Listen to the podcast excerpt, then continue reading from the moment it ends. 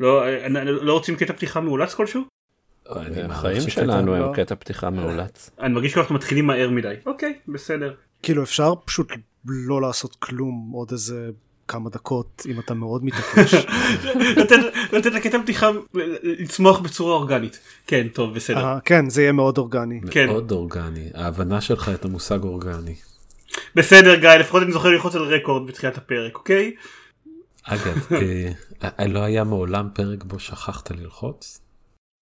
לא. לא, לי לא היה, אני כאמור, אני תמיד בודק שזה... ספציפית את זיירמן. כי אני יודע שאתה לא עושה טעויות, עופר? תואר במתמטיקה מהטכניון. We all understand. היה פרק אחד שבו אני הרסתי את ההקלטה שלי אבל זה היה בגלל כאילו יו הרבה כאלה הייתה חצי שנה שלמה שהרסתי הקלטות שלי עד שעברתי לגראז' בנד.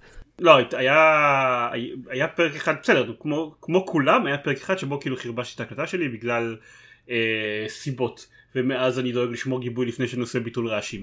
אז זרמן תלמד ככה גורמים לשיחה אורגנית לקרות. אוהו. אה? אה? עכשיו כן. אפשר להתחיל. זה היה אה, אה, מאוד אה, מצחיק וגם מרגש ומפתיע.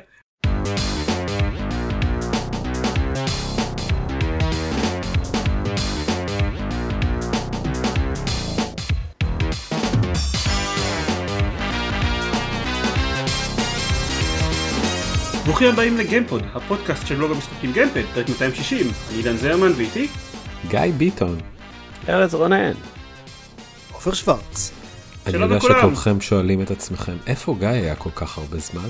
אה, באמסטרדם לא? אה, מסתבר שהוא לא יודע ללחוץ על כפתור מאוד פשוט. לא. הפעם בדקתי אני מוקלט ואלא אם יחליטו לערוך אותי החוצה אני כאן ואם ערכו אותי החוצה שמישהו ידבר יספר את הסיפור שלי. תשמע תראה אני מניסיון מהפרק שבו שכחת ללחוץ על הקלטה אפשר להוציא פרק גם אם עורכים אותך החוצה. תשמע, כאילו זה בסדר. זה אפשרי. אני לא חשוב בשום רמה שהיא. למעשה היה לנו כאיזה, מה, 200 פרקים אה, בלי גיא? 160, 170 לדעתי, אבל כן. אני, אני יכול לבדוק את זה, אבל אחר כך. כן, טוב, ובשביל להוכיח עד כמה, עד כמה אתה אה, חסר משמעות, לכולם, כולם חוץ ממני שיחקו במריו החדש, החדש ישן, נכון. לא יודע איך, אה, במריו. אז אה, ת, ת, תדברו עליו קצת ותשתדלו להשאיר את גיא אה, out of the conversation. Yeah. אז למעשה זה, זה מכיל שני חלקים הדבר שנינטנדו הוציאו שאחד מהם הוא מריו ישן ואחד מהם הוא מריו חדש. אני לא יודע אם לגביכם אני שיחקתי רק בישן כי לא היה לי 3DS אז לא שיחקתי בו אף פעם. אה, לא הוא היה בווי אה זה לא היה 3DS? לא 3DS היה 3D Land. כן אז אוקיי. במקור יצא מריו 3D Land 3D World הוא ההמשך שלו סוג של הוא יצא לווי יו וכמו שעופר אמר Bowser Fury הוא המשחק החדש שמתווסף לגרסת remaster המשולבת עם משחק חדש הזה של נינטנדו בעצם. גם אני שיחקתי רק בישן. אני שיחקתי בעיקר בישן וקצת בחדש. וארז גם בטח שיחקת אותו לווי יו. כן, כן, כאילו זה אותו משחק אין לי כאילו זה אחלה מריו זה כזה הייבריד הוא לא בדיוק מריו תלת מימדי והוא לא בדיוק דו מימדי. הוא לפעמים זה לפעמים זה לפעמים שתיים וחצי מימד. ומה שאני אוהב במריו הזה ספציפית זה שהשלבים בו מאוד מאוד קצרים ומאוד מאוד מהודקים. אז הם מצליחים לעשות המון המון דברים יותר לדעתי מבמשחקים במריו אודיסי כאילו הגדול שהיה יותר מרשים טכנית. אבל כאן יש הרבה יותר כזה רעיונות פלטפורמות אה, קוליות שהם משתמשים בהם 10 דקות ועוברים לרעיון הבא בשלב הבא שזה מגניב מאוד. אה, ואני גם אוהב את זה שהוא מתחיל ממש קל כאילו שלוש עולמות ראשונות שלו ראשונים שלו ממש קלים. אה, רק עכשיו הגעתי לשלבים מאתגרים וזה טוב כי בדרך כלל אני נוטש משחקי מריו לפני הסוף כי הם נהיים לי קשים מדי. ראשית כל אני מסכים עם הרעיון של השלבים המהודקים. אני סיימתי את השלושה עולמות הראשונים והוא מאוד מדויק. לכל שלב יש קטע והוא עושה את הקטע הזה טוב. ואני מת על הסדרה הזאת. אני מת על השילוב של ה-2D וה-3D הם, הם מצליחים לעשות דברים כל כך פשוטים אבל כל כך אלגנטיים. 3D Land הוא אולי המריו היחיד אי פעם שעשיתי בו 100% השתגעתי עליו ונורא חיכיתי לשחק המון זמן ב-3D World אבל כמו כל העולם לא היה לי ווי יו. כל העולם חוץ מארז. כן, חוץ מהחמישה עשרה מיליון אנשים שרכשו את הקונסולה הזאת כן. ועד כה ההמתנה הייתה שווה את זה הוא אכן קצת קל השלושה עולמות הראשונים ארז אמר שהוא נהנה מזה אז אחלה אני קצת מוצא את זה לפעמים משעמם טיפה אבל לא כמו ה fatigue שיש לי בהרבה משחקי נינטנדו בשנים האחרונות של over collectibles. כמות ה collectibles פה מאוד נחמדה לי. יש שלושה כוכבים וסטיקר שאתה אוסף בכל שלב ואם אני לא מוצא אחד מהם בריצה הראשונה אני דואג לרוץ אותו פעם שנייה או שלישית ולחפש אותם ועד כה ה game loop הזה מאוד עובד לי. יש לו כמה קטעי פלטפורמרים מאוד נחמדים. אה, הדמות של החתול fucking נפלאה. זה כזה תוסף אה, נחמד. כן. אני גם אוהב את הדובדבן clones הזה, שיוצר כן. עוד מריו אחד ועוד אחד. ו... לא הגעתי לזה עדיין, אני רק אה, בעולם 2, היה לי שבוע עמוס אה, למדי, אז לא הספקתי לשחק הרבה כלום השבוע. אני דווקא בסדר עם זה שהוא קל בהתחלה, כי אני בניגוד לשניכם, אני לא גדלתי על מריו תלת מימדיים, ואני גם אחרי אודיסי אני עדיין לא רגיל למכניקה הזאת ותמיד מרגיש לי נורא כבד ומסורבל השליטה כי הקפיצות הן נורא איטיות והפניות הן נורא איטיות ויש אה, לכל דבר תאוצה שצריך להתחשב בה אני רגיל לפלטפורמרים הרבה יותר מהירים. טוב, אתה נשמע כמו, כמו לוזר שעוזב את כפתור הריצה. זו הטעות הראשונה שלך. אמ, כן. אבל כן, מריו יש לו את ההרגשה משלו, ואני חושב שהמריו הזה ספציפי קצת יותר, אמ, כן, הוא יותר סלחן. אה, אגב, במקור, בווי יו, הוא היה הרבה יותר איטי. הם, הם הגבירו את המהירות של כל הדמויות, פחות או יותר. וזה מכניס, זה משפר אותו, זה גם, זה גם מה שהופך אותו לקצת יותר קל, כי זה נשמע מצחיק, אבל כשהם יותר איטיים קצת יותר קשה לכוון קפיצות על אויבים וכאלה. כן. Uh, הוא מגיב uh, אחלה, הוא עכשיו. Um, ושוב, הוא נהיה קשה, אני עכשיו בעולם 4, ושוב, אני לא טוב במשחקי מריו. יש לי את הדיסוננס הזה שאני נורא אוהב את העיקרון שלהם ואת הדמיון, ואני לא טוב בהם, ובשלב מסוים הם מכניסים אותי לסוג של התקף חרדות, כי, התקף חרדה, כי אני מפחד ליפול לבורות, ואני מפסיק לשחק. לפחות יש פסילות במשחק הזה, סופר לך כל פעם שאתה מת, like it's 1999. יש את זה בהרבה משחקי מריו לאחרונה, גם ב 3D Land וגם ב New Brothers וכו', אבל, אבל זה כזה, אתה מקבל עוד כשאתה מסיים אותם, אין בזה, זה לא באמת משנה משהו. אני אגיד לך מה שזה כן משנה, זה כל פעם שאתה נפסל אז אתה רואה את המספר של הפסילות יורד. כן. כן. זה מה שזה משנה. לא, ואם אתה מגיע לאפס אז את, ואתה, ואתה אחרי checkpoint אז יעיפו אותך מחוץ לשלב ותצטרך להתחיל אותו מההתחלה. כן. כאילו תאבד את ה checkpoint אבל כן זה זה פנלטי מאוד מאוד בקטנה. יש פה גם אה, את, את השלבי טוד שבהמשך כן. הובילו למשחק שטוד קיבל בעצמו והם כאלה כיפים וזה מאוד משמח לקבל bite אה, size שלהם כל, כם, כל עולם או כל שתי עולמות זה מאוד נחמד. כן. אני, אני רק אזכיר למאזינים שלנו שהם לא מטיבי לכת שכשגיא מדבר על טוד הוא מתכוון לטוד. על טוד, Todd Howard, ו Captain Toad זה הרפתקאותיו בפיתוח. איזה עוד טוד יש בעולם של מריו? סליחה, בסדר. הפטריה נחמדה. אמ, כולם משחקים את פיץ' אני מקווה? כן, אה, האמת שאני משחק את מריו למרות שכאילו האמת שאני צריך לעבור אבל טוב ואז אתה מתלונן שזה קל לך מדי גיא אתה משחק כאילו בדמות שהיא cheat אחד גדול. כן אבל היא כל כך נפלאה ומקסימה. רגע למה למה היא cheat? כי היא יכולה לרחף כאילו. אה, מריו מאוזן לואיג'י לואיג'י קופץ יותר גבוה אבל הוא קצת יותר חלקלק. טוד מאוד מהיר ופיץ' מרחפת אה, בקפיצות שלה. ואז זה סוג של אה, כאילו cheat כי זה מאוד מקל. כן. אבל זה לא משנה כי גם ככה אני כל הזמן חתול. ואם אה, אני מאבד את החתול נכון. אני הולך לחפש חתול. החתול אני חייב להגיד ה power-up של החתול מרגיש הרבה יותר מדי חזק. כן, כן. קצת מרגיש כאילו, שבור. זה נותן לטפס על קירות ו basically פשוט ללחוץ על כפתור ולהרוג אויבים שנמצאים לידכם. בעיקר זה, להרוג את האויבים לידך זה כן. פשוט שובר קצת את מריו.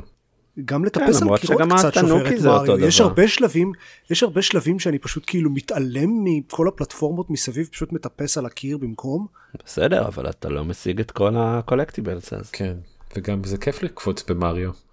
כאילו אני, אני מאוד נהנה מהקפיצות. אה, מישהו שיחק בזה באונליין? כאילו ב multiplayer איכשהו? או באונליין או לא באונליין? אה, לא. לא, בא לי ממש ואין לי, לי זמן לזה.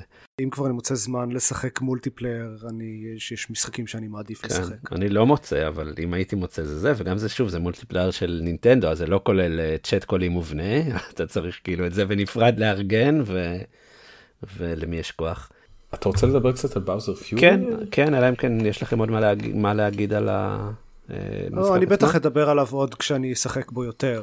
אבל אה, כן, גם אני. זה מריו. כן, כן, עד כה אני סיימתי שלושה עולמות, אני מנסה לאסוף הכל בדרך. אה, זה, זה מאוד, אני מאוד אוהב את הרגשת הביתיות של לבוא למשחק מריו חדש. העובדה שהעולם השני תמיד הוא העולם של המדבר, והעולם אחריו הוא תמיד העולם של הקרח, והשלב של הבואוז, של הטירה, והשל... כן. זה, זה, זה תמיד מרגיש כל כך מוכר, והם עושים את זה יפה מאוד גם פה כמובן.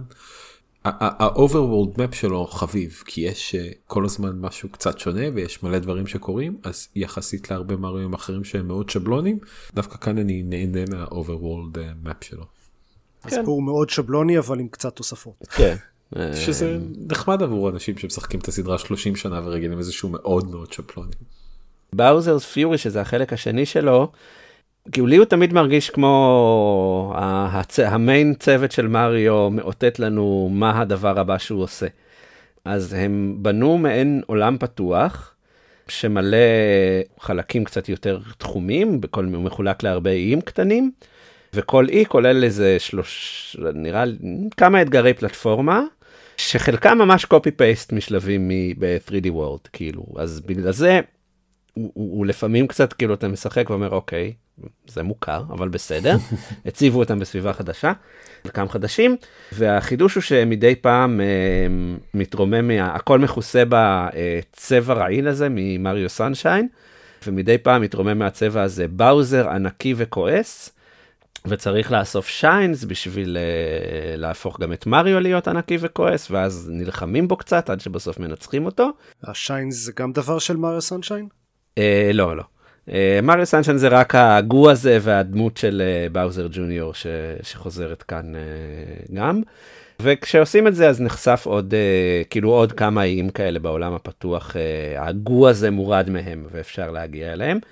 יש בזה משהו מגניב זאת אומרת זה כאילו זה גלימפס כזה לאיך המעצבים של מריו מתכנן כאילו חושבים על עולם פתוח וזה נראה די מגניב וקולי ואם הם הצליחו לעשות את זה באמת עם, עם קטעי פלטפורמה חדשים וגם שבנויים לעולם פתוח מההתחלה אז כאילו כל מיני דברים שהם overlapping ואפשר כאילו להשלים אותם במיליון ואחת דרכים יכול להיות מגניב. הוא היה כבר קצת מזה באודיסי. נכון. זה לא היה ממש עולם פתוח, אבל זה היו שלבים מאוד גדולים. נכון, אבל זה מרגיש מאוד שונה מאודיסי. זה, זה בכל זאת מרגיש אחרת. אני אפילו קשה לי להרגיש, להגיד למה, גם שיחקתי בזה די מעט צריך להגיד. מה שכן נחמד שהם עשו אגב שמתאים לזה זה שיש לך בנק של power ups. ב-3D World uh, יש לכם spare uh, אחד power up אם אתם לוקחים עוד אחד או אם אתם מחליפים נניח אם אתם חתול ותחליפו uh, לפרח למריו יורה אש אז תוכלו לחזור להיות חתול אם תלחצו על למעלה. אז בבאוזר'ס פיורי פשוט כל החיזוקים נצברים לכם ואתם יכולים כל הזמן כל עוד יש לכם power uh, up מסוים להשתמש בו. שזה טוב כי זה פותר את כל הרגע אם אני חייב להיות חתול אבל uh, בדיוק פספסתי ואני בעולם הפתוח אז מה יקרה אז לא לדאוג uh, לא חסרים חתולים. Uh, הדבר ש... Uh, קורה לי כל הזמן. כן. הדבר שמרגיז אותי בזה זה שאם משחקים בזה ב handheld mode זה רץ ב-30 פריימים לשנייה ואם משחקים בזה ב dock זה רץ ב-60 פריימים לשנייה. אה, וזה מריו, בכל זאת עדיף לשחק את זה ב-60, אבל אין לי כל כך הרבה זמן טלוויזיה בחיי כרגע, ואם יש לי אני כבר מעדיף לשחק באקסבוקס או בפלייסטיישן. אז... אה, שמעתי גם שהוא לא בדיוק רץ כן, ב-60 פריים כן. לשנייה בחלק. ועדיין עדיף על, אה, על 30. ושוב, זה, זה, זה טק דמו, כן? זה, זה טק דמו שהם לקחו עיצוב שלבים קיים, סידרו אותו קצת אחרת, הכניסו לו רעיונות חדשים וזה. אם ככה יהיה מריו הגדול הבא, מגניב, כאילו זה, זה עובד איכשהו, אמ, וזה גם בסדר, כן, זה, זה מאט את הסוויץ' וזה, יהיה סוויץ' פרו עוד מעט וזה יסתדר. כן, קראתי עליו הרבה, לא, לא יצא לי עדיין לעשות אותו, אני אגיע אליו בימים הקרובים, אבל זה באמת שאלה מאוד מעניינת, כי אם זה יהיה הכיוון שמריו הולך אליו, בדומה ל-Breath of the Wild, מאוד מעניין לראות את נינטנדו עושה את הדברים האלה, כי גם ראינו את זה בעיקר ב-Breath of the Wild ואחת השאלות שלי אליך עכשיו היא כמה רואים דברים משם כאן אמרת נקודת מבט של הצוות של מריו על משחקי open world מה הם הלכו לשאול את החבר'ה מזלדה. אני חושב שאיך לגרום לעולם באמת להרגיש כמו כזה מקום אחד.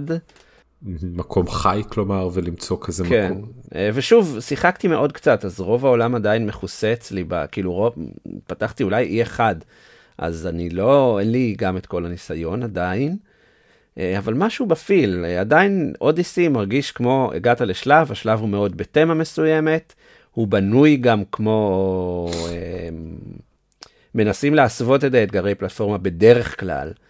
בצורה כזו כאילו נרטיבית כזאת, כאילו זה לא פלטפורמות מרחפות באוויר, זה עצים ועלים נניח, וכאן זה פחות זה, זה יותר באמת מרגיש כמו שלבים של 3D World, שפשוט הוציאו אותם לחצר החוצה לשחק ביחד. אז מגניב, זה נשמע מגניב. לא יודע, נשמע מגניב, כן. כאילו, אני אמשיך ואענה בזה כשיהיה לי זמן טלוויזיה, ונראה אם יקרה משהו. אני צריך לנסות את זה על הטלוויזיה, עד עכשיו שיחקתי רק בהנדהלד. אה, שיחקתי בו בעיקר על הטלוויזיה, כי יש לי כזה עדיין משהו עם מריו עם... אה, שלא יודע, אני לפחות בהתחלה אשחק אותם הרבה על הטלוויזיה, וקצת ניסיתי אותו על הנדלד, והוא עובד יותר טוב על טלוויזיה. שוב כן. משחקי סוויץ' לא נראים גרפית מדהימים אבל הוא כל כך צבעוני והעולם שלו כל כך חי ויפה שאני נהנה לתת לו את הזמן. כן זה, זה יותר כיף שהוא גדול ו- וכו'. אין ספק זה כאילו נכנסים לאווירה הרבה יותר. אוקיי. אז אה, מריו 3D וורלד באוזרס פיורי. ייי. שהוא המשחק המשמעותי האחרון שנינטנדו מוצאה ב-2021 לא? אה, לא יפה. כאילו, אתה יודע, זה לא שאנחנו כולנו לא אוהבים כאילו- ספציפית את הרימיק הזה לזלדה, זה לא אומר שהוא לא משמעותי. מבחינתך משחקים משמעותיים זה רק מריו וקינגדום הארטס? לא, גם אה, זלדה ופוקימון. הם מוציאים זלדה השנה. זה זלדה בין הגרועים בהיסטוריה אבל זה כאילו אם אתה מחשיב רימייקים ואם אתה מחשיב רימייקים או כאילו רימאסטרים והמשחק הזה הוא רובו רימאסטר אז יש אה, יש עוד זלדה. Fair enough. אני מצטער, אני ניזון בעיקר מהלכלוכים של גיא על הזלדה הזה, אז כאילו, אז בעיניי, אז, אז אני לא יודע, לא מכיר, לא שיחקתי. טוב, נגיע, לש... נגיע לחדשות. כן, ספוילרים לחדשות. כן. Uh, סבבה. אני מצולק מזלדות הווי, אני מצטער. לגיטימי לגמרי. אה, אבל כן, נפתח את זה, נפתח את זה אחר כך, תבוא תספר לנו איך אתה מרגיש, ומה הוביל אותך להרגשה הזאתי. אני לא שיחקתי באדר סייד, למרות שתכננתי. אמ, בפרק 400 אה, עוד כזה 10 שנים כזה אני גם השבוע לא שיחקתי באדרסה. כן כן זה כנראה שזה ככה זה יהיה לא אני מקווה מאוד אני מקווה מאוד שזה לא יהיה מהמשחקים האלה שאני קניתי ואז אני מגיע אליהם מחדש רק 8 אה, שנים אחר כך כשהמשחק כבר בשלוש דולר בהאמבל באנדל כדי לגרום להרגיש רע עם עצמי לא אני אני מקווה לה, באמת אה, להגיע לזה. אחד מהדברים שאכלו לי את הזמן השבוע חוץ ממג'יק שאוכל לי כל הזמן את הזמן כי ככה זה זה סיביליזיישן 6 במפתיע. זה באמת מפתיע. כן, זה, גם אותי זה די הפתיע. מה שקרה, השתלשלות העניינים, זה כבר קרה לפני כמה שבועות. אה, אחותי התחילה לשחק סיביליזיישן 6, סיימה את כל המבחנים שיש לה ונהיה לה זמן פנוי בחיים. אה, אז כידוע אין דרך טובה יותר לבזבז את הזמן הזה מאשר להיכנס לסיביליזיישן. ודיברה איתי קצת על זה ואז הציעה שהי אולי נשחק ב multiplayer מתישהו. ואז אני הצעתי לגיא היי אולי נשחק ב multiplayer מתישהו? ואז התחלנו משחק multiplayer של סיביליזיישן 6. וזה הפעם האחרונה שאני זוכר את ה... ומאז כן ומאז כל השבוע נעלם לי. uh, מה שקרה קצת אחר כך זה שדיברתי עם מישהו מהעבודה על זה ואז הוא אמר היי גם אני רוצה לשחק multiplayer בסיביליזיישן 6 ואז עשינו את המעשה הבוגר והאחראי לעשות בתור אנשים עבודה ומשפחה והתחלנו משחק multiplayer נוסף בסיביליזיישן 6 שההבדל הוא זה שני, שני משחקי multiplayer שאחד מהם אנחנו משחקים המשחק עם אחותי אנחנו משחקים אותו אונליין כשכולנו באותו באותו עת אבל אנחנו בעצם עושים את התורות סימולטנית והמשחק השני שהתחלנו בשביל אוקיי אם אנחנו עושים שני משחקי multiplayer אז ננסה שני מודים שונים זה במצב אה, שנקרא אה, play by cloud. לסיביליזיישן 6 יש מצב שהוא כמו שאני וגיא שיחקנו Twilight Struggle בזמנו כלומר המשחק קיים על השרת ואתם נכנסים מבצעים תור ואז אה, יוצאים מהמשחק והמשחק מודיע לשחקן הבא אחריכם אוקיי עכשיו תורך. ניסינו קצת לשחק בזה כש, כששלושתנו היינו גם עם, עם אחותי כשאני גיא ואחותינו אונליין בו זמנית אבל אז המשחק חסר לו את הפיצ'ר הכי טוב של משחקי סיביליזיישן באונליין שזה אנשים אה, שמבצעים את התורות שלהם סימולטנית. כאילו כשאתם אם אתם משחקים במצב הזה כשכולם אונליין בו זמנית אז הם באמת צריכים אשכ... כאילו לשבת ולחכות כמה דקות עד שכולם יסיימו את התורות שלהם זה לא כיף גדול אה, אבל כשאנשים רק נכנסים עושים תור ואז יוצאים זה כן עובד פשוט לאט מאוד מאוד לאט. כן זה, זה לא עובד פשוט מאוד. אז uh, בינתיים כאילו הגעתם אני מניח לכזה התקופה הפרה-היסטורית המוקדמת? כן, אני, אנחנו בתור 20 עכשיו. Uh, עכשיו משחקי multiplayer זזים בקצב יותר מהיר מסיביליזיישן המשחק נמשך 250 תורות במקום 500 תורות אבל כן uh, יש לנו כבר uh, מוסקיטרים אני חושב במשחק האונלייני שאנחנו משחקים עם אחותי ובמשחק הזה אני עדיין מגלה איך, uh, איך בונים את הגלגל פחות או יותר. גם uh, ברמה האישית אני מרגיש שהפורמט פחות עובד. אוקיי. Okay. כלומר משחק אונלייני רגיל ששלושתנו מחוברים בו זמנית זה פחות או יותר כמו לשחק סיב עם חברים וזה מאוד מאוד כיף אבל אבל המשחק קלארט. אתה הולך ואתה לא משחק בו לפעמים יום יום וחצי ואז אתה פתאום נזרק לתור וכזה לוקח רגע להיזכר מה קורה ובהמשך זה רק נראה לי ילך וימשיך להיות גרוע יותר שיש לך כמה ערים וכמה דברים שמפוזרים בעולם וכמה קבוצות. Uh, של אה, אויבים או חברים אה, לבדוק מה קורה איתם. וזה מרגיש לי קלנקי אני כל פעם כזה מתחבר מה קורה פה אה איפה הנה. אז אה, אני חייב להגיד שלהרגשה הזאת אנחנו גם קצת דיברנו על זה בינינו להרגשה הזאת אני לא שותף אני כן נהנה. אין לי כל כך אני לא מרגיש את הבעיה הזאת של להתחבר ולהיזכר מה קורה כי אני בגלל שאני משחק במקביל גם משחק single player ב Civilization אנחנו כידוע Civilization זה ממכר כמו סמים קשים וכאילו לא, מה, לא שמעתי את זה מעולם. כן זה, זה, זה מאוד מפתיע את כולם אז אני החזקתי מעמד שבוע וחצי של משחקי multiplayer ב Civilization 6 לפני שהחלטתי שאני רוצה לשחק יותר Civilization ממה שחברים שלי מאפשרים לי. ממה ששני משחקי אונליין מאפשרים. כן. כן אז פתחתי משחק בנפרד אבל אז אז התחושה הזאת של להיכנס למשחק Civilization ושאני צריך שנייה כדי להתאפס על מה קורה כבר בשבילי חלק מהעניין אז אני, אני לא זה לא כל כך מפריע לי. חשוב להדגיש את ההבדל כי להתחבר לרגע להיזכר ואז להמשיך לשחק חצי שעה שעה שעה וחצי זה אחלה אבל להתחבר נכון, לעשות תור של שתי דקות. לא. אני כן אני שוב אני בעיקרון מסכים אני אומר הבלבול הרגעי הזה לא בשבילי זה כבר עדיין מחובר לי לחוויה אבל אני אגיד אני חושב שהסיבה העיקרית שאני מאוד נהנה מהמשחק ההוא זה לא בגלל שאני play by cloud זה צורה כל כך אה, יותר טובה מאשר multiplayer רגיל של Civilization אלא עוד הבדל בהגדרות שעשינו בין שני המשחקים. במשחק האונלייני אנחנו כאילו במשחק שהוא לא by cloud אנחנו שיחקנו שכולנו באותה קבוצה מההתחלה. כאילו רצינו לנסות לראות לראות איך זה.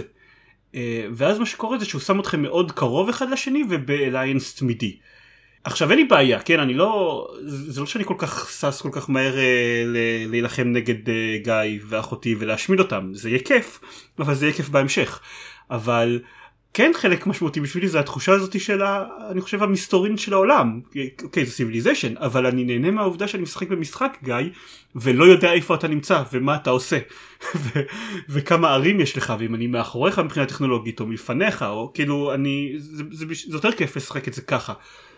אז בגלל זה אני נהנה יותר מהמשחק uh, בלי קשר לזה שהוא by cloud.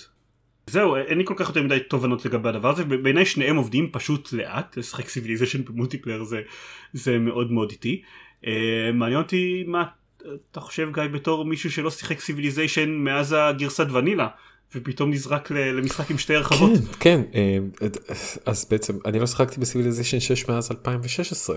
כאילו היה לי איזה 60, 70, 80 שעות עליו איך שהוא יצא, אחרי שהשגתי את הניצחונות בדרכים וברמות שרציתי המשכתי הלאה יצאו לו איזה שתיים ש... שתי, שתי הרחבות מאז נכון?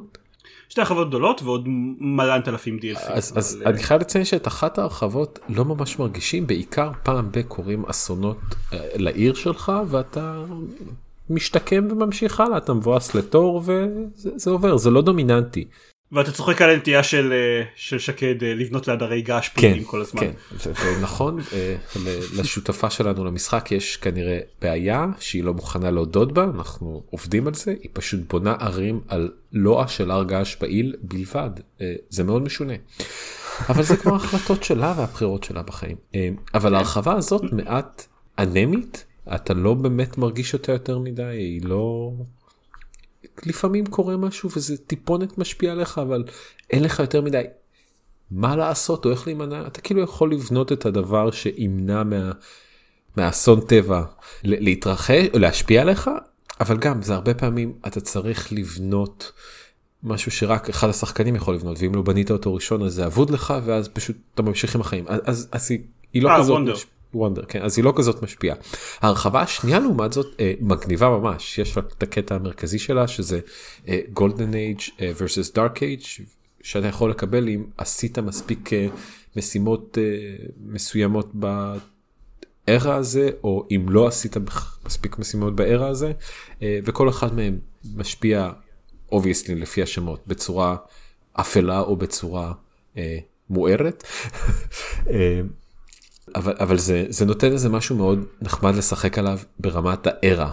אה, הרבה פעמים Civ, לפחות עבורי זה איזה תכנון לטווח הרחוק, אני רוצה ניצחון מדעי במשחק הזה, אני הולך להשקיע הרבה משאבים על מדע ולדחוף לשם, ופתאום גם אני, אוקיי, אני חייב למצוא עוד אה, שתי אה, שבטים נידחים, אני חייב לנצח עוד שתי ברברים הארה הזה, כי, כי אני רוצה להגיע לגולדן או לא להישאר בדארק. אה, ולעבור ערה נורמלי אז אז זה מאוד מוסיף משהו ברמת התקופה וזה אחלה. וחוץ מזה אה, אני חושב שתוסף נוסף זה גם הדבר הזה שקרה לנו ממש לקראת הסוף האספה העולמית הזאת נכון? זה, זה של הרחבה השנייה אבל. ה-World Congress כן. אוקיי אז אה, זה קרה לנו רק פעם אחת וזה עדיין לא היה מספיק משמעותי במשחק מה שכן היה מאוד נחמד לראות איך אני נבחרתי ולא זרמן אפילו שלא עשיתי כלום כדי להיבחר פשוט כולם העדיפו אותי כן. טבעית ולא את זרמן וזה אחלה. אה, אתה קראת נימוקים? זה היה בגלל זה היה בגלל שריחמו עליך גיא. כן כן אין לי בעיה עם זה אם, זה מה שאני צריך לגרום להם לחשוב כדי לקבל את מה שאני צריך לקבל. לגרום להם לחשוב. אה, הצפה השמידה חצי מהדיסטריקט שהוא בנה בעיר בירה שלו אז כולם כן, אבל שיפצתי אותה ועל הדרך לקחתי מכולם משהו. כן, מעניין אותי שאתה אומר את זה כי בזמנו שאני סיפרתי עליהם בזמן שדיברתי עליהם בזמן אמת שכתבתי עליהם אני חושב שגם כתבתי על אחת ממה שקרה ביקורת אה, הדעה שלי הייתה בדיוק הפוכה כלומר ההרחבה הראשונה הייתה קצת אה, אנמית בעיניי. כן נחמד המנגנון הזה של הגולדן אייג' ושל הדארק אייג' אבל אני הרגשתי שאין לך יש יותר מדי דרכים להשפיע על האר הסקור אבל אתה לא כתוצאה מזה אין לך שום דרך להסתכל בקטלוג מה אתה רוצה לעשות אין לך שום דרך אה, אה, לכוונן את המאמצים שלך מספיק אז כאילו אז, אז הרגשתי כאילו זה לא משפיע מספיק. אני אגיד לך את האמת יכול להיות שזה ישתנה בהמשך המשחק. אה, בארה הראשון זה היה מאוד ברור היה מאוד קל להבין את הפעולות ואת הדברים וראית לקראת הסוף הייתי קרוב אז אמרתי אוקיי אני הולך לכוון לשם והצלחתי. אה, בארה השני זה קצת יותר קשה לי כי זה קצת יותר כמו שאתה אומר all over the place בשלב מסוים שלא תוכל uh, להשיג נקודות קלות על ידי להרוג ברברים זה כבר יתחיל להיות בעיה. למשל. ולעומת זאת דווקא הרחבה השנייה היא מוסיפה אני חושב שאת ההשפעות שלו רואים בעיקר בלייט גיים כל הנושא של האפקטים הסביבתיים והוולד קונגרס אבל אותה אני אוהב הרבה יותר לדעתי הוסיפה דברים הרבה יותר משמעותיים אבל אני, נראה לי שבשביל זה אנחנו נצטרך קצת להגיע ללייט גיים של המשחק הזה בשביל לראות מה את ההשפעות היותר דומיננטיות שלה. אה, אבל טוב אבל מעניין שאתה מסתכל על זה, על זה ככה. אה, שוב זה מבוסס על אה, משחק אחד בארלי גיים כן, סבבה. אנחנו נצטרך לראות איך זה ימשיך אבל עד כה כן אני חושב שזה טוב מגניב uh, משחק טוב Civilization 6 אגב למקרה שלא שמעתם את זה. בכל אגב מכל העניין אני הכי גאה בעצמי שלא לא התחלתי משחק לבד. כן, כן תודה למריו. כן, תודה למריו ול World of Warcraft. כן. חוץ מזה, חוץ מ Civilization 6, השלמות בעצם לדברים שאני דיברתי עליהם בפרק הקודם. אני המשכתי לשחק ב Gears Tactics, אמרתי שאני אמשיך לשחק בו למרות שלא התרשמתי ממנו במיוחד. אה, למי שלא הקשיב, ה XCOM like של Gears of War, כן, זה פחות או יותר הסיכום שלו. זה בדיוק משהו. כן, בעיקר, לא, לא התרשמתי ממנו מאוד, אבל אני זוכר שאנשים כל הזמן דיברו על הקרבות בוסים שלו וכמה הם טובים, אז רציתי לפחות לראות אחד כזה. ושיחקתי בו והגעתי לקרב בוס הראשון במשחק בסוף, בסוף אקט 1 וניצחתי בקרב בוס הזה ואז החלטתי שאוקיי אם זה הדבר העיקרי שאנשים מצטטים בתור היתרון הגדול של הסדרה הזאת על פני XCOM אז כנראה שאני לא צריך לשחק גירס טקטיקס כי אוקיי זה נחמד זה קצת מרענן דברים בצורה טקטית שאתם בצורה טקטית שאתם נלחמים נגד מפלצת אחת מאוד חזקה במקום נגד uh, הרבה מפלצות קטנות. אבל כאילו אוקיי אני נלחמתי נגד המפלצת האחד, האחת המאוד חזקה הזאתי. הבנתי את הקטע של איך צריך להילחם נגדה כדי שהחיילים שלכם לא ימותו בתוך שתי תורות ואז אני פשוט כמו לא יודע כמו בוסים גרועים של משחקי פעולה ואז פשוט הייתי צריך לעשות את זה שוב ושוב ושוב ושוב. כאילו לא, לא מה לא רק uh, שלוש פעמים? לא! שלוש פעמים זה הסטנדרטי. אז זהו זה בעיקרון יש שלוש, שלוש פעמים יש שלוש uh, מיכלים שאתה צריך שאתה צריך להשמיד. העניין הוא שבשלב מסוים מאוד מאוד קל להתחמק מכל הנזק שהיא גורמת לכם. יש דרך מאוד מאוד uh, פשוטה שהיא לא תגרום לכם נזק. אתם פשוט צריכים לראות בה הרבה עד שהיא נופלת. אבל בגלל שאתם כל הזמן צריכים להתחמק מהנזק שגורמת לכם אז כל הזמן זה מבזבז לכם אקשנס יש לכל החיילים שלכם uh, שלוש אקשנס שהם יכולים לעשות בתור. אז במקום שכל שלוש אקשנס של כל חייל יהיו בלירות על המפלצת אתם צריכים uh, לבזבז אחד מתוכם בשביל לזוז. סבבה ואז בהמשך הקרב מוסיפים אה, עוד spawn־ים של אויבים נוספים לבוס הגדול. זה לא קשה להתמודד איתם, פשוט עכשיו אתם צריכים שכל חייל שלכם יבזבז אקשן אחד על הזוז, ועוד אחד מהחיילים יבזבז עוד שני אקשן על, על לזרוק רימון על ה spawn־ים האלה. כאילו, זה לא גורם לקרב להיות קשה, זה פשוט גורם לקרב להיות ארוך. כאילו, אני, אני שם בשביל פחות action־ים זמינים לפעולה די טריוויאלית של לירות על, על המפלצת, וזה לא מוסיף איזה משהו מעניין מבחינה טקטית. עם כל הכבוד אתם רוצים לראות איך עושים בוסים מעניינים אז כן באמת תשחקו באקסקום תורידו את ה-DLC של אליאן רולרס הבוסים שכולם אמרו שהם אה, רמאות בסטנדרטים של המשחק. זה אני חושב ספוילר לאליאן רולרס DLC מי שרוצה לדלג חצי דקה קדימה שם יש שינוי שהבוסים אה, פועלים בכל פעם שחייל שלכם פועל ולא בסוף כל תור עושים פעולה אחת. זה כאילו אוקיי שובר לכם את המוח מה לזה אני עושה עם החרא הזה כל מה שנדעתי לגבי איך שהמשחק עובד לא נכון יותר. אבל אוקיי סתם שיהיה לי מפלצת גדולה שאני צריך ללמוד את השטיק הספציפי שלה ולהוריד לה לגרום לה הרבה נזק זה לא selling point עבורי. אז מיציתי עברתי הלאה הלאה זה אמור להיות other side אבל כמו שדיברנו על זה זה כרגע עדיין לא קרה. חוץ ממנו עוד עדכון לגבי Unravel 2 המשכתי לשחק בו עם תום אבל גם דיברתי על זה שאני לא יודע בדיוק איך הוא עובד ב single player. אה, אני שחקתי בו רק ב co-op ביחד עם, עם תום. אה, ניסיתי לשחק אותו ב single player וטעיתי אני אמרתי שאני חושב ש-AI שולט בדמות השנייה כשאתם ב single player אז לא כשאתם ב single player אתם שולטים בשתי הדמויות. אה, יש לכם כפתור שכל הזמן מחליף ביניהם וזה בעיקר גרם לי להבין למה לזה קיים במשחק הזה כפתור של לסחוב את הדמות השנייה על הגב שלך. כי אני כאילו אני אני שיחקתי עם תום ואנחנו רואים את הכפתור הזה וכזה אוקיי אבל למה, למה זה שימושי למה שאני ארצה לה... מה כאילו מי רוצה לעשות את זה בכלל. זה דווקא מאוד הגיוני.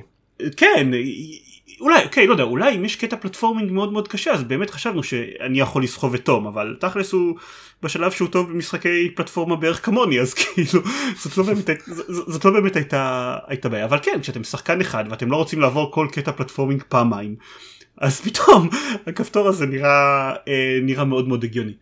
זה גרם להבין עד כמה באמת אחוזים גדולים מהמשחק הזה אה, צריך באמת רק שחקן אחד כדי לעבור אותם.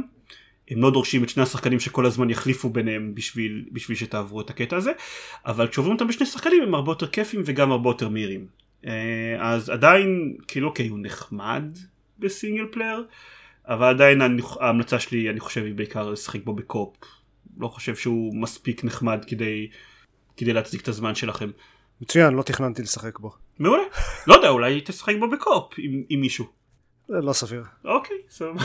אמ, אם כבר אני אשחק מריו 3D World.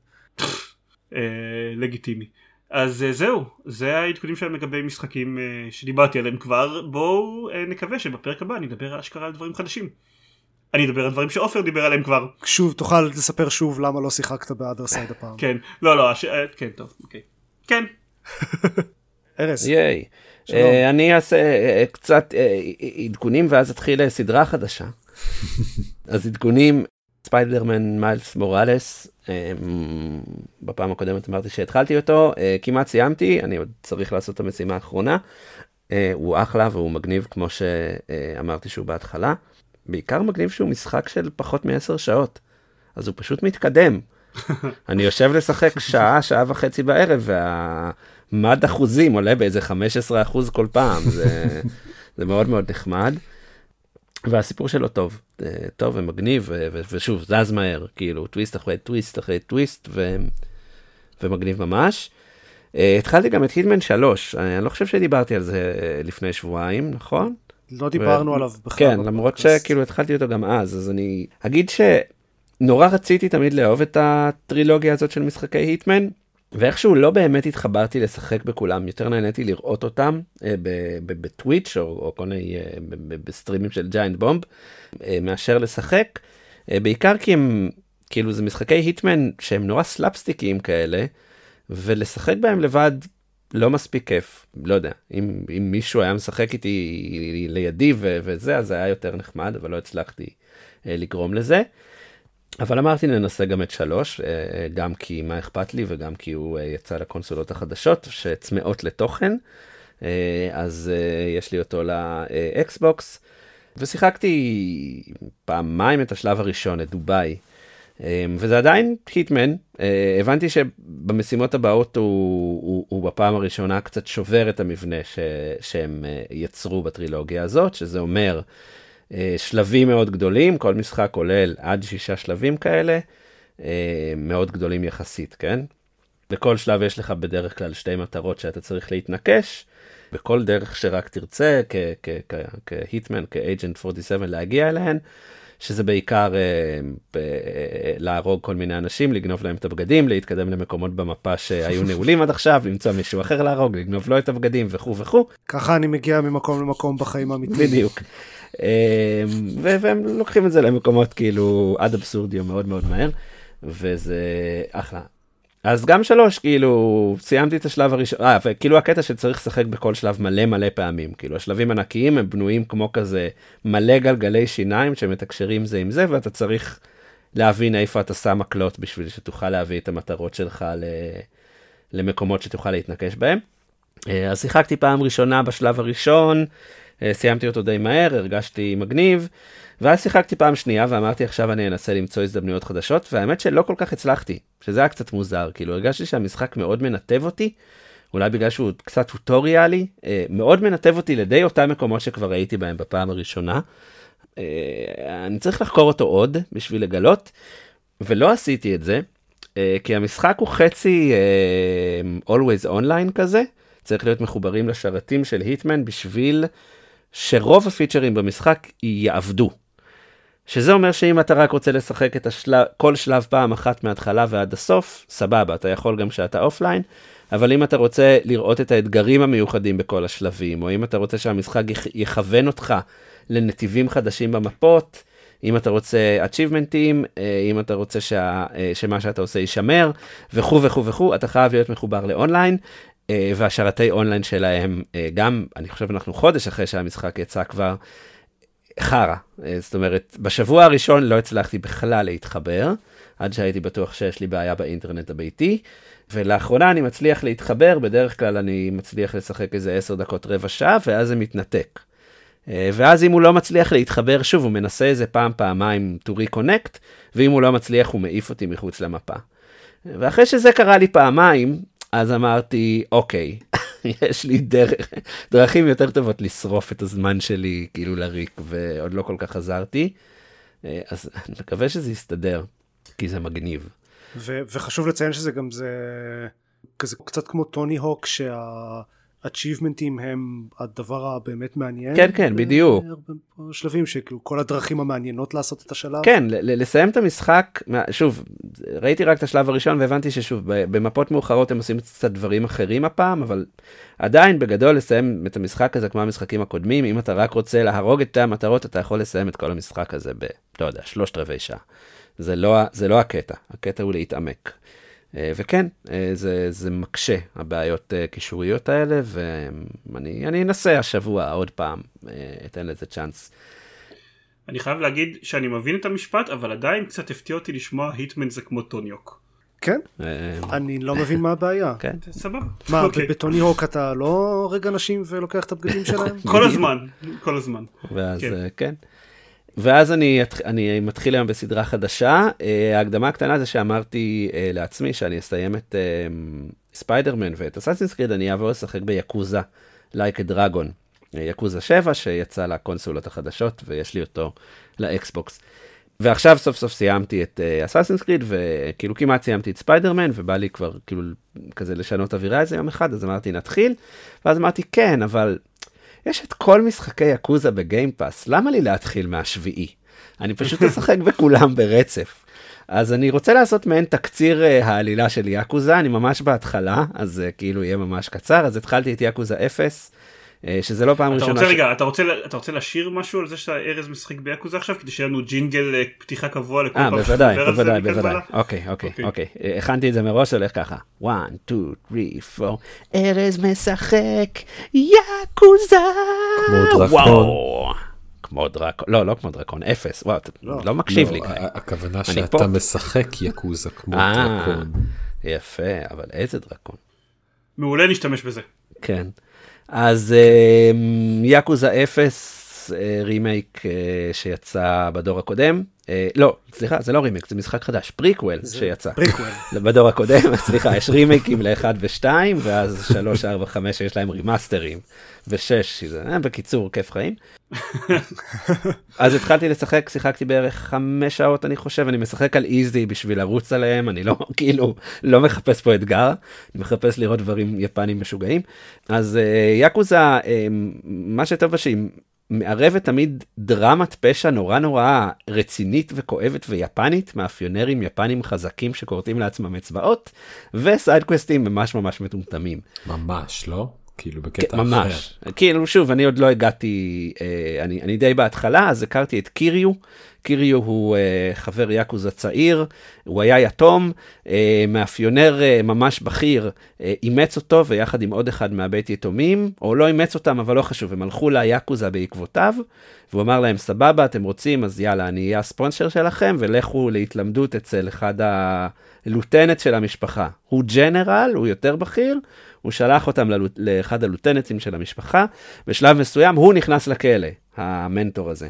קורה, אוקיי, בינתיים קיריו עם איזה בוס מניאק ביאקוזה עושה בלאגנים, לפעמים לוקח עבודות פרילנס. לקח עבודת פרילנס, הסתבכה. יום אחרי זה, הבחור שהוא נשלח להרביץ לו, נמצא מת, ירוי בראשו. רק מה, קיריו לא מחזיק בכלל אקדח, הוא איש של כבוד, הוא רק עם סכינים דוקר. ולכן, קיריו... ולא לא, לא רק סכינים, גם כאילו... הכל. אופנוע, אתה יכול, אני דוקרתי עם אופנוע. תמרורים מהרחוב, אופנועים, אה, פחי זבל, אה, כל מה שבא ליד, אבל לא אקדחים. כן, אז אה, קיריו מבין שרוצים להפליל אותו, או בעצם רוצים להפליל את המנטור שלו שיושב בכלא, בגלל שיש מגרש נטוש בלב קקצ'וקו, קוקוריקו, העיר הזאת שהם נמצאים בה. זה בשנות ה-80 אגב, אם לא אמרתי. יש מגרש נטוש שהיאקוזה רוצה להשתלט עליו ואף אחד לא יודע מי הבעלים ויש גם חברת נדל"ן שנאבקת עליו וגם הבוס מהחברת נדל"ן קשור להסתבכות הזאת הכל משונה ואז קאזו הרשע, או קוזה הרשע, מישהו הרשע, הלוטנט הכי רשע מכל הלוטנטים של היאקוזה, אני מגלה שהוא נראה כמו האיש הרע, והוא רק רוצה להשתמש בקיריו בשביל להשיג את המגרש ולהפוך לראש היאקוזה הבא, אבל קיריו, יש לו תוכנית, הוא אומר שהוא פורש ממשפחת היאקוזה, כי כאזרח הוא יוכל לחקור את התעלומה, כי כיאקוזה אסור לו לחקור את הממונים עליו, כי יש היררכיה, בכל זאת זה יפן, אז הוא מצליח לעשות אה, טריק. ל lieutenant הרשע, שלא רק ה lieutenant הרשע משחרר אותו, כזה בטריק כזה כמו ג'יימס בונד כזה, כאילו אמרתי, אה, אמרתי שאתה טה-טה-טה בשביל שתוכל להרביץ לי, אה, אמרת שאני טה-טה-טה, אז בעצם אני קקקה. זה אגב דיאלוג, זה ציטוט, אני רשמתי את הדיאלוגים האלה. אה, ואז אה, גם הלוטנט הרשע צריך לקרות לעצמו את הזרת. שזה סצנה מקסימה, כי משהו, וזהו. זה מה שעושים ביאקוזה, כן, מה זאת אומרת? אה, וקירי הוא שוחרר, הוא עכשיו אזרח, הוא באזרחות. אה, הצלחתי גם, אה, הפכתי למפיק וידאו לפרסומת. זהו, עמדתי לשאול, אבל מה עם כל הקריוקי וכל אלה? אה, לא, קריוקי ברור שהיה. זה הרי הפואנטה של המשחקים האלה. הפכתי למפיק וידאו שזה היה side mission שאומרים לי כל מיני מושגים בהוליוודית ואני צריך להבין למה הם התכוונו כאילו clear the set וכאלה וגם אה, עזרתי לילד שגנבו לו את העותק האחרון של משחק ה Dragon Quest החדש שהוא קנה. Uh, ואז רדפתי אחרי הבולי מהבית ספר שלו שגנב לו את זה, בדיוק של הבולי מהבית ספר גנב את זה שודד אחר, ואז גנבתי אחרי השודד אחר שבדיוק גנב אותו איש יקוזה, ואז הרבצתי לאיש יקוזה, האיש יקוזה החזיר לי את המשחק, ואז הסוף המרגש היה שגילינו שהאיש יקוזה הוא האבא של הילד, והוא בעצם וואו. רצה את המשחק הזה לילד שלו, וזה היה מאוד מרגש. אני בכיתי. ואם אני זוכר נכון, הדמות הראשית היא מעריצה מטורפת של לא זה ב... זה אה, בשבע, זה ב Like a Dragon. המפתחים הם מעריצים כן, של Dragon כן. Quest. קוראים לזה Yakuza Like a Dragon כי זה like Dragon Quest כאילו זה הרעיון. זה מבריק. כן אמ, ואז הדבר האחרון שעשיתי זה קניתי אה, אלכוהול להומלסים בשביל שהם ייתנו לי מידע עכשיו אני בדיוק תמיד רעיון טוב אגב אם אם אתם מחפשים מידע אלכוהול להומלסים אני צריך עכשיו להביא את ה... בירה האחרונה להומלס האחרון, ובעוד, בפעם הבאה שאני אבוא, אני, אתם בטח במתח. תשמע, מה קורה? תשמע, אני אה... פשוט, אני, אני, אין דרך אחרת שאני אצליח לעקוב אחרי כל זה, אז אה, כולכם תסבלו. לא, לא, דווקא להפך, ככל שאתה ו... אה, דניס. דניס, תודה. מדברים עליו ומספרים יותר על הסדרת משחקים הזאת, אני רק רוצה לשחק בה יותר ויותר, נשמעת כל כך. אני, ככל שאתם מספרים על זה יותר, אני יותר בסדר עם זה שמעולם לא שיחקתי כן. בזה חוץ מאיזה שעה ביאקוזה זירו. אני חושב שזה מסכם בגדול את הטעם שלנו במשחקים גם מאוד. אה, עופר, את הפערים כן. בין הטעמים שלנו. שמח שכולם, כאילו מדהים אותי לחשוב ש... אני כאילו רציתי לשחק בסדרה הזאת המון שנים, אה, לפני שהיא הגיעה למערב, כי שמעתי עליה הרבה מכזה כל מיני חובבי משחקים יפנים. ואני זוכר שיאקוזה 3 יצא ב- ב- באנגלית, אז קניתי אותו לפלייסטיישן 3 ולא הבנתי כלום, כי העלילה היא נורא אופרת סבונית. ולא היה דרך להשיג את המשחקים האלה, כי הם היו ביפנית, בלי תרגום, הראשון היה עם תרגום, ואז השני לא יצא, ו... ופתאום לא רק שכולם באנגלית ודי מצליחים, כולם בגיימפאס, כולם כמעט עם רימייקים כאילו שנראים טוב, וזה כיף כאילו, זה גיימפאס הזה, זה, זה, זה קסם, זהו. יפה. אוקיי. וכשתסיים את הסדרה אנחנו נערוך את כל הקטעים שבהם אתה מדבר על המשחק ביחד לספיישל אה, ארז מדבר מספר את העלילה של יאקוזה. יפ. אה, סבבה בסדר. כן. זה יהיה עוד כמה שנים כן אבל בסדר. כן ברור.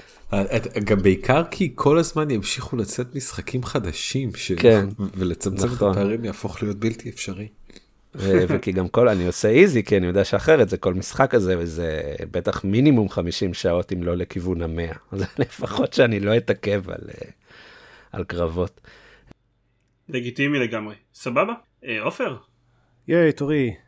אני לא התעניינתי יותר מדי במשחקים חדשים שיצאו לאחרונה אז חיפשתי מה לשחק ואז היו דיבורים על uh, הכריזו על המשך לסבנוטיקה שהולך לצאת מתישהו השנה. um, אז סבנוטיקה זה משחק שיצא ב-2018 נדמה לי. זוכר הוא יצא יחסית uh, לפני מזמן קצת וניסיתי אותו כשהוא, כשהוא יצא ולא מאוד התחברתי אבל הוא תמיד נראה לי כזה מעניין 2014 כן אבל אבל הוא יצא מה-early access. זהו הוא היה ב-early access איזה 20 שנה לפני שהוא יצא רשמית. אוקיי. הוא יצא מ-early access לדעתי ב-2018 בכל מקרה הקטע של סבנוטיקה אז, אז עכשיו התחלתי לשחק בו מחדש והפעם כן נכנסתי אליו והגעתי די רחוק הקטע הוא זה משחק survival כזה כמו המיליון משחקי survival אחרים של uh, כזה לאסוף resources לעשות קרפטינג לבנות בסיס אבל הוא לא procedurally generated הוא יש לו עולם בנוי בקפידה יש לו סיפור כאילו עלילה ממש מתקדמת לאט לאט יש קווסטים יש בלאגנים והוא משלב את כל זה עם האלמנט של ה survival וה crafting בצורה ממש טובה. אה, זה, זה כאילו כזה triple whammy של ה-survival, exploration והסיפור שהם כולם עובדים ביחד. אה, לדעתי הוא עושה את זה ממש טוב. כאילו בדרך כלל אני לא אוהב משחקי survival כאלה כי לא מעניין אותי אתם יודעים כזה אוקיי אני בונה עכשיו בית ואני מקשט אותו ובונה כל מיני uh, כזה לא יודע ארונות ומטבח וזה כדי שאני אוכל להכין אוכל אבל בשביל מה? מה? מה אכפת לי מכל זה? כאילו זה לא מוביל לשום דבר. ב Subnautica זה לא הפואנטה, זה לא המטרה הסופית, זה רק שם כדי לשרת את, ה, את ה exploration ואת העלילה. כלומר, אני לא בונה בסיס כדי שיהיה לי בסיס יפה ו- ומגניב, אני בונה בסיס כדי שאני אוכל לבנות את כל המכונות המתקדמות שמייצרות ציוד יותר טוב, כדי שאני אוכל לחקור יותר רחוק או כדי שאני אוכל אמ, ספוילרים אבל אה, כאילו אני לא לא ספיילר כלום אבל כדי שאני אוכל אה, להתקדם בעלילה basically כי בתחילת המשחק יש כל מה שיש לכם זה כזה life pod אתם מתרסקים על, על איזה פלנטה אה, שהיא ברובה מים וכל מה שיש לכם זה, זה כזה life pod קטן שיש בו דבר שיש בו כזה קצת שטח אחסון זה דבר שמייצר medkits פעם בחצי שעה ופבריקטור, ש... אה, רדיו ופבריקטור שנותן לכם לייצר דברים מחומרים, מחומרי גלם. אז מתחילים בכזה, אוקיי, מאיפה אני משיג אוכל ומים ודברים כאלה. לשדרג את המיכל חמצן שצריך בשביל לצלול ואת החליפת צלילה ודברים כאלה. ואז לאט לאט מתחילים לבנות בסיס, מתחילים לבנות uh, כל מיני כזה כלי תחבורה יותר טובים מסנפירים ולאט לאט באמת אה, זה, זה מתחיל, אה, זה, זה נבנה ממש טוב. ושוב אני לא אספיילר אבל זה מגיע לרמה של כאילו שדרוגים רציניים שם וזה מגניב לראות איזה עוד דברים המשחק אה, מפיל עליכם ואז לאט לאט מהרדיו מגיעים כל מיני שידורים כאלה של קצת מסבירים לכם מה קורה מה יש מסביב כל מיני מקומות שאתם יכולים למצוא life pods אחרים מאותה חללית שהביאה אתכם. אין שום בני אדם אשכרה, לא פוגשים NPCs במשחק הזה, זה הכל ברדיו. אבל אפשר להגיע ל life pods הרוסים שלהם ולמצוא שם שטויות. וזהו, זה המשחק. והוא מגניב, אני מאוד נהנה ממנו. יש לו קצת אה, קטעים שבהם אפשר להרגיש קצת אה, תקועים. וכזה אוקיי, אני, אני עכשיו במצב ש... יש כמה חומרים שאני צריך ואין לי שום מושג איפה להשיג. עכשיו, יש שטח עצום לחקור, וזה לא רק שיש שטח לחקור, צריך גם לחקור לעומק, כי זה הכל בתוך המים. אה, ניסית לתת אלכוהול להומלסים? כן, איפה הילד שמשחק דרגון קווסט? לא, לא מצאתי הומלסים, אני, אני צריך לחקור בשביל למצוא את ההומלסים קודם כל. חרא משחק. אני לא יודע, באיזה עומק ההומלסים? תחפש קשרים מתחת למים. תלוי כמה אלכוהול אתה נותן להם כמו שאומרים. יש הרבה מערות. אוקיי הנה התחלה. אז אני עכשיו קצת תקוע ואני חושב שאם אני אשאר תקוע עוד קצת אז אני פשוט אפתח איזה וויקי או ווקטרו ואחפש איפה אפשר להשיג את הכמה מתכות שאני לא מצליח למצוא. כי באמת שאני יכול להסתובב שעות עכשיו ברחבי העולם של המשחק ולא להגיע לשום דבר חדש. אז יש איזה דרך כאילו אפשר לבנות כזה סקאנר אבל הוא הטווח שלו יחסית uh, קצר ואני לא הולך עכשיו לבנות uh, מלא כאלה חדשים uh, בכל מקום.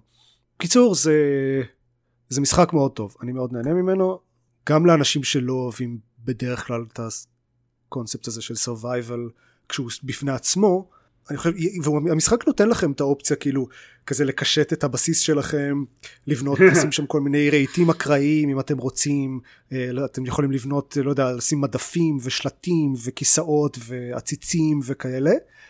אני, לא אכפת לי מכל זה, אני אה, רוצה דברים פונקציונליים, אבל גם בשביל זה הוא מאוד טוב.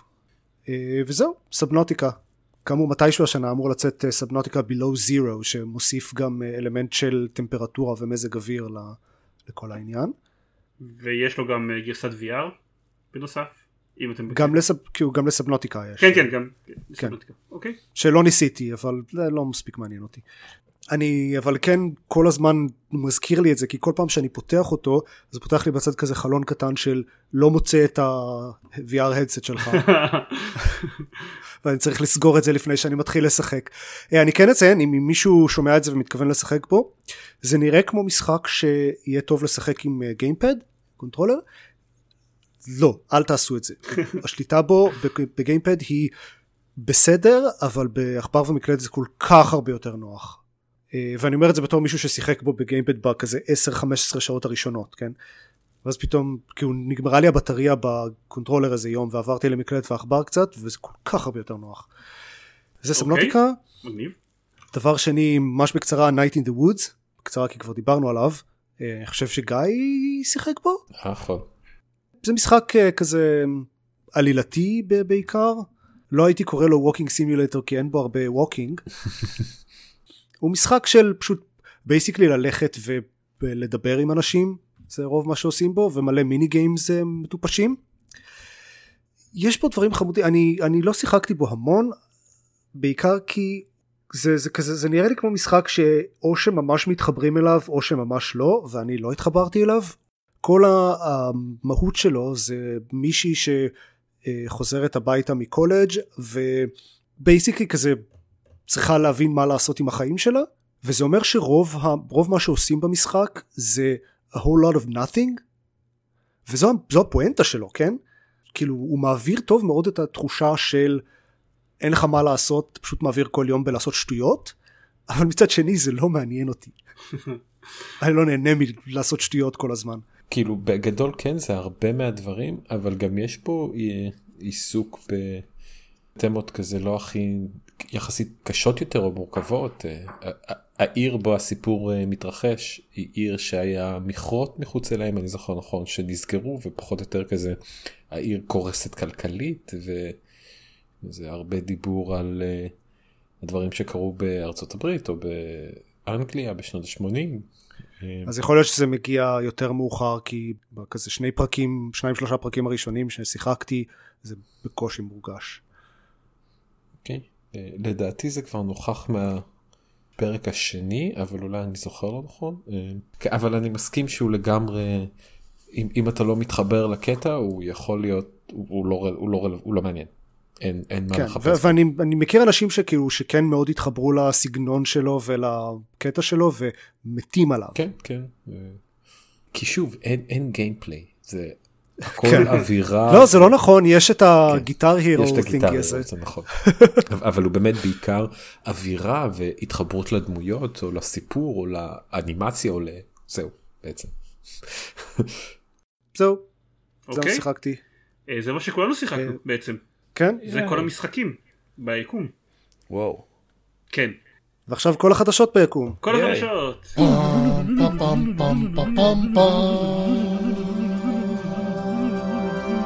בניגוד לפרק קודם, אה, בפרק הזה אשכרה קרו חדשות. כלומר היה נינטנדו דירקט זה היה נינטנדו דירקט אה, בוא נדבר על רגע בוא נתחיל בנינטנדו דירקט כי הוא היה 48 כן. דקות של לא חדשות יפ. ושתי דקות של חדשות בינוניות ומטה. כאילו אוקיי קודם כל ראוי לציין זה היה נינטנדו דירקט המלא לא כזה מיני ממוקד על משהו ספציפי הראשון מאז שנה וחצי או משהו כן. כזה. כן. עבר הרבה זמן. מאז, מאז בערך E3 2019. כן. וככזה היית מצפה שיהיה להם דברים ממש חשובים להגיד. אני חייב לציין שאני אני באמת מופתע מהרצון שלהם לשים עליו 50 דקות כי באמת שהוא היה מפוצץ א', בדברים שהיו נראים פשוט אשפה, אה, וב', בדברים שהיו אפילו לקנה מידה של נינטנדו, של יפנים, ביזאריים ואנקדוטיאליים בקטע אחר. אני חושב שהטייקווי העיקרי מהדירקט הזה זה שנראה שנינטנדו מתמידים באסטרטגיה שלהם של פשוט לעבור על ספריית המשחקים שלהם מכל ההיסטוריה של הקונסולות שלהם ואחד אחד להוציא את כולם לסוויץ'. אפילו את זה לא היה או, פה. או בתור, או בתור דמויות לסופר ספייש. אני כן, דווקא חושב שהיה פה הרבה יותר חבר'ה 2021 הולכים להרגיש את קוביד בעולם המשחקים הרבה יותר מב-2020. אני מרגיש שלנינטנדו אה, לא הולכת להוציא משהו רציני השנה.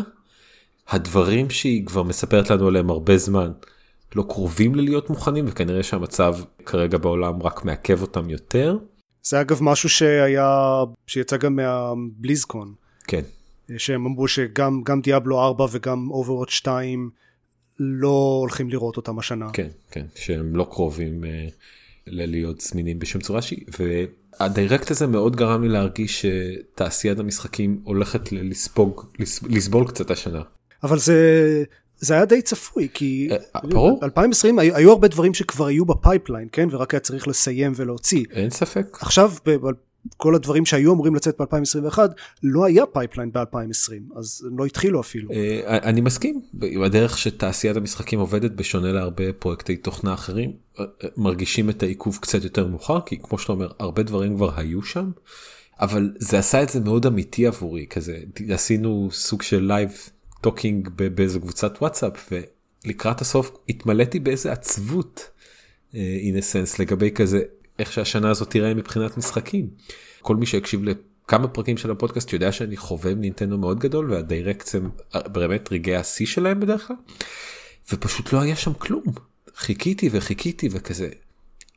הגיע הרגע האחרון ואז אוקיי יש לנו פה וידאו של משהו שאולי יצא ב2022 שהוא פרסט פארטי שלנו אבל גם הוא לא אחד מהפרסט פארטיז הגדולים שלנו הוא איזשהו פרסט פארטי.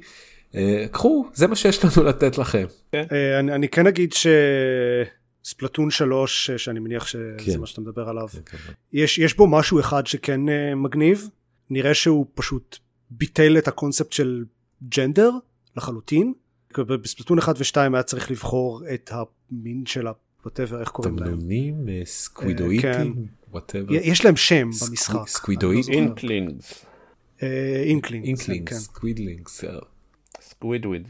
אז, אז בספלטון 3 מה- מהטריילר שהראו יש רק בוחרים style וזהו. ויותר מזה מישהו אה, הצביע ב- בטוויטר על זה שהצבעים של הלוגו ואין מצב שזה במקרה הם בדיוק הצבעים של ה-non-binary flag כנראה שזה קורה נינטנדו מרשה לעצמה בסדרה הזאת לעשות הרבה דברים כאלה. כן ספציפית לנינטנדו זה מאוד מרשים זה, מר- זה היה מרשים ל- ל- בכלל אבל במיוחד מרשים לנינטנדו שבדרך כלל לא מתעסקת בדברים כאלה צריך לזכור שגם נחמד. אה, כנראה שאנחנו אנחנו מסתכלים על נינטנדו כחברה הישנה הזאת קצת או כחברה יפנית או כ- באמת יותר מסורתית.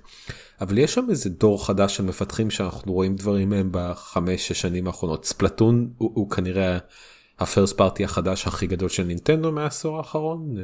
אז כמו שאתה אומר זה מצד אחד מפתיע שזה מנינטנדו מצד שני כנראה שזה הגיוני שאלה יהיו המקומות בנינטנדו בהם נתחיל לראות יותר ויותר דברים חדשים.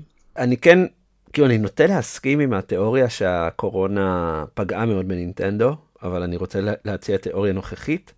נינטנדו קצת יושבת על uh, סוויץ' אה, פרו, או איך, או סופר סוויץ', או סוויץ' 2.0, או איך שלא נקרא לזה. וכל עוד היא לא תצטרך להוציא אותו, כי הסוויץ' הקיים עדיין מוכר מאוד מאוד טוב, בחודשים מסוימים יותר טוב מהקונסולות החדשות, אז אה, למה יש להם, מלאי כאילו- שלו, אפשר לקנות אותו בחנויות, זה- כאילו, נכון, לא, בסדר, אוקיי, אבל עדיין קונים אותו. זאת כן, אומרת, כן. זה לא טוב מאוד. שהקונסולות החדשות גרמו לזה להיות מוצר לא נחשק. ספוילר, לאולי עוד שבועיים, אפילו דקל קנה סוויץ', כאילו, זה... הם שברו זה את, ה. את המתנגד האחרון.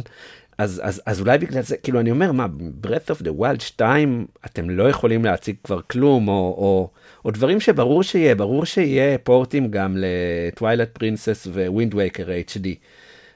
לא יכלתם תגידו להציג משהו אותם. על מטרואיד פריים 4 משהו מילה או כן, הטרילוגיה של מטרואיד או משמע מכשפה שנעלמה. ביונטה, כן. יש מספיק דברים שנעלמו ובטח דברים שהם עובדים עליהם וכאילו סקייוורד סוד אין לי שנאה למשחק הזה כמו שלגיא יש. אני חיבבתי אותו יחסית כאילו אני אני מלא תקווה הם לא דיברו עליו מספיק כי בשתי הזלדות הקודמים שהם עשו להם את ה-HD versions הם ערכו אותם קצת הם קיצרו stretches ארוכים ומשעממים. וב Skyward Sword יש הרבה מהם. כן. אני נכנעתי כשהיה צריך לפני המבוך האחרון לדעתי, או הלפני האחרון, היה צריך לחזור לכל האזורים במשחק ולעבור בהם איזה קטע stealth נורא נורא מעיק. וזה היה הקטע בו אמרתי די אין לי כוח שוב זה גם אין שם fast travel כמו שצריך כאילו הכל היה שם לא תואם ושם אני נפלתי ואני די נהניתי מהמשחק עד אז. אה, אם הם ערכו אותו קצת קיצרו את הרגעים המתים הוא, אני לא חושב שהוא זלדה מאוד רע. אה, ספלטון 3 דיכא אותי כי הם כאילו לספלטון 2 לא כל כך הייתה זכות קיום מעבר ל... אה, יש סוויץ' חדש, זה פשוט היה ספלטון אחד עם עוד טיפה תוספות. אז אם אתם עושים ספלטון 3 באותו דור, תשכנעו אותי למה אני צריך אותו. אל תיתנו לי טריילר שלא באמת מראה כלום. כאילו בהתחלה חשבתי שזה, אה, זה משחק adventure עולם פתוח של ספלטון במדבר? סבבה, אני בעד, ואז לא, היא, היא לוקחת אוטובוס לעיר, כן. ונלחמת, היא slash הוא, והם נלחמים באותם uh, קרבות, וכאילו, אוקיי, אז זה עוד ספלטון עם עוד קצת כלי נשק? זה כאילו, אני מקווה נורא שלא, אבל... כן, 2021, אה, אלא אם כן באמת נינטנדו אה, תעשה משהו יותר גדול עם זלדה, כמו כל השמועות לקראת היום הולדת 35, או תחשוף את הסוויץ' פרו מתישהו ו... ותיצור הייפ. כן, נינטנדו קצת אה, צריכים להבין איך לעבוד בקורונה, אחרת אה, יהיה עצוב. אני שומע בין השורות שאתם לא מתרגשים ממריו גולף. כאילו, המצב שנראה קצת כמו אה, משחק אקשן עם גולף שכולם משחקים ביחד ורצים אחרי הכדורים שלהם, שאולי הוא היה במשחקים קודמים אבל אני לא מכיר אותו, נראה לי מגניב וגרם לי לתהות למה הם לא עשו, למה לא עשו מריו גולף אה, באטל רויאל. כן, אגב, כן.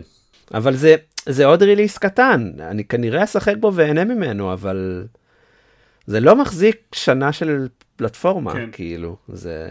לא, אני, יותר ויותר נראה שהשנה תהיה השנה שאני סוף סוף משלים הרבה משחקים ישנים שלא שיחקתי. כן. כמו שארז אמר, דבר אחרון לגבי נינטנדו, ספציפית, נכון, קוביד כנראה מקשה, אבל גם נשאלת השאלה, באמת, מה השלב הבא של הסוויץ', כי כנראה סיימנו את הרפרטואר פרסט פארטיס של נינטנדו עליו. חוץ ממטרואיד, כולם יצאו. כל הגדולים. בארבע שנים האחרונות כל שנה היה לנו שתי שמות ענקיים של נינטנדו בשנה. אה, אני לא יודע אם אנחנו מוכנים ל Breath of the Wild 2 או ל Mario Odyssey 2 לצורך העניין אני אתן להם שמות מאוד גנריים. לא, Mario Kart 9 או יש מספיק. אבל מה אה, אפשר לעשות עם Mario Kart 9 שיהיה כל כך אה, מחדש לעומת 8 על ה Switch. נכון, לא יודע, אבל בשביל, כאילו אפשר להוציא אותו עם אה, מכונית צעצוע אמיתית, לנסוע בסלון. למשל, כן. multiplayer שעובד.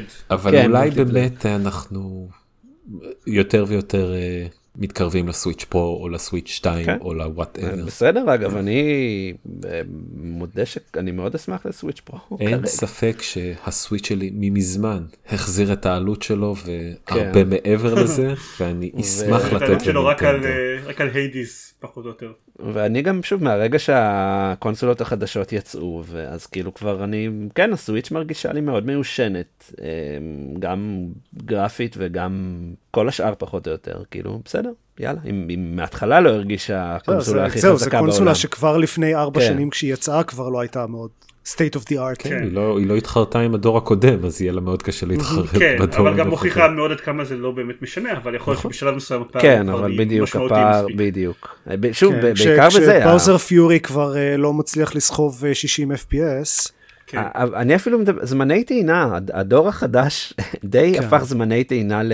זה לא שהם לא קיימים, כן, אבל אתה לא מחכה יותר מ-20 לא שניות או 15 כן. שניות, ופתאום בשביל באוזר פיורי אני צריך לחכות איזה דקה וחצי שלא קורה כלום על המסך. אה, וואלה, פחות. אני מקווה ש...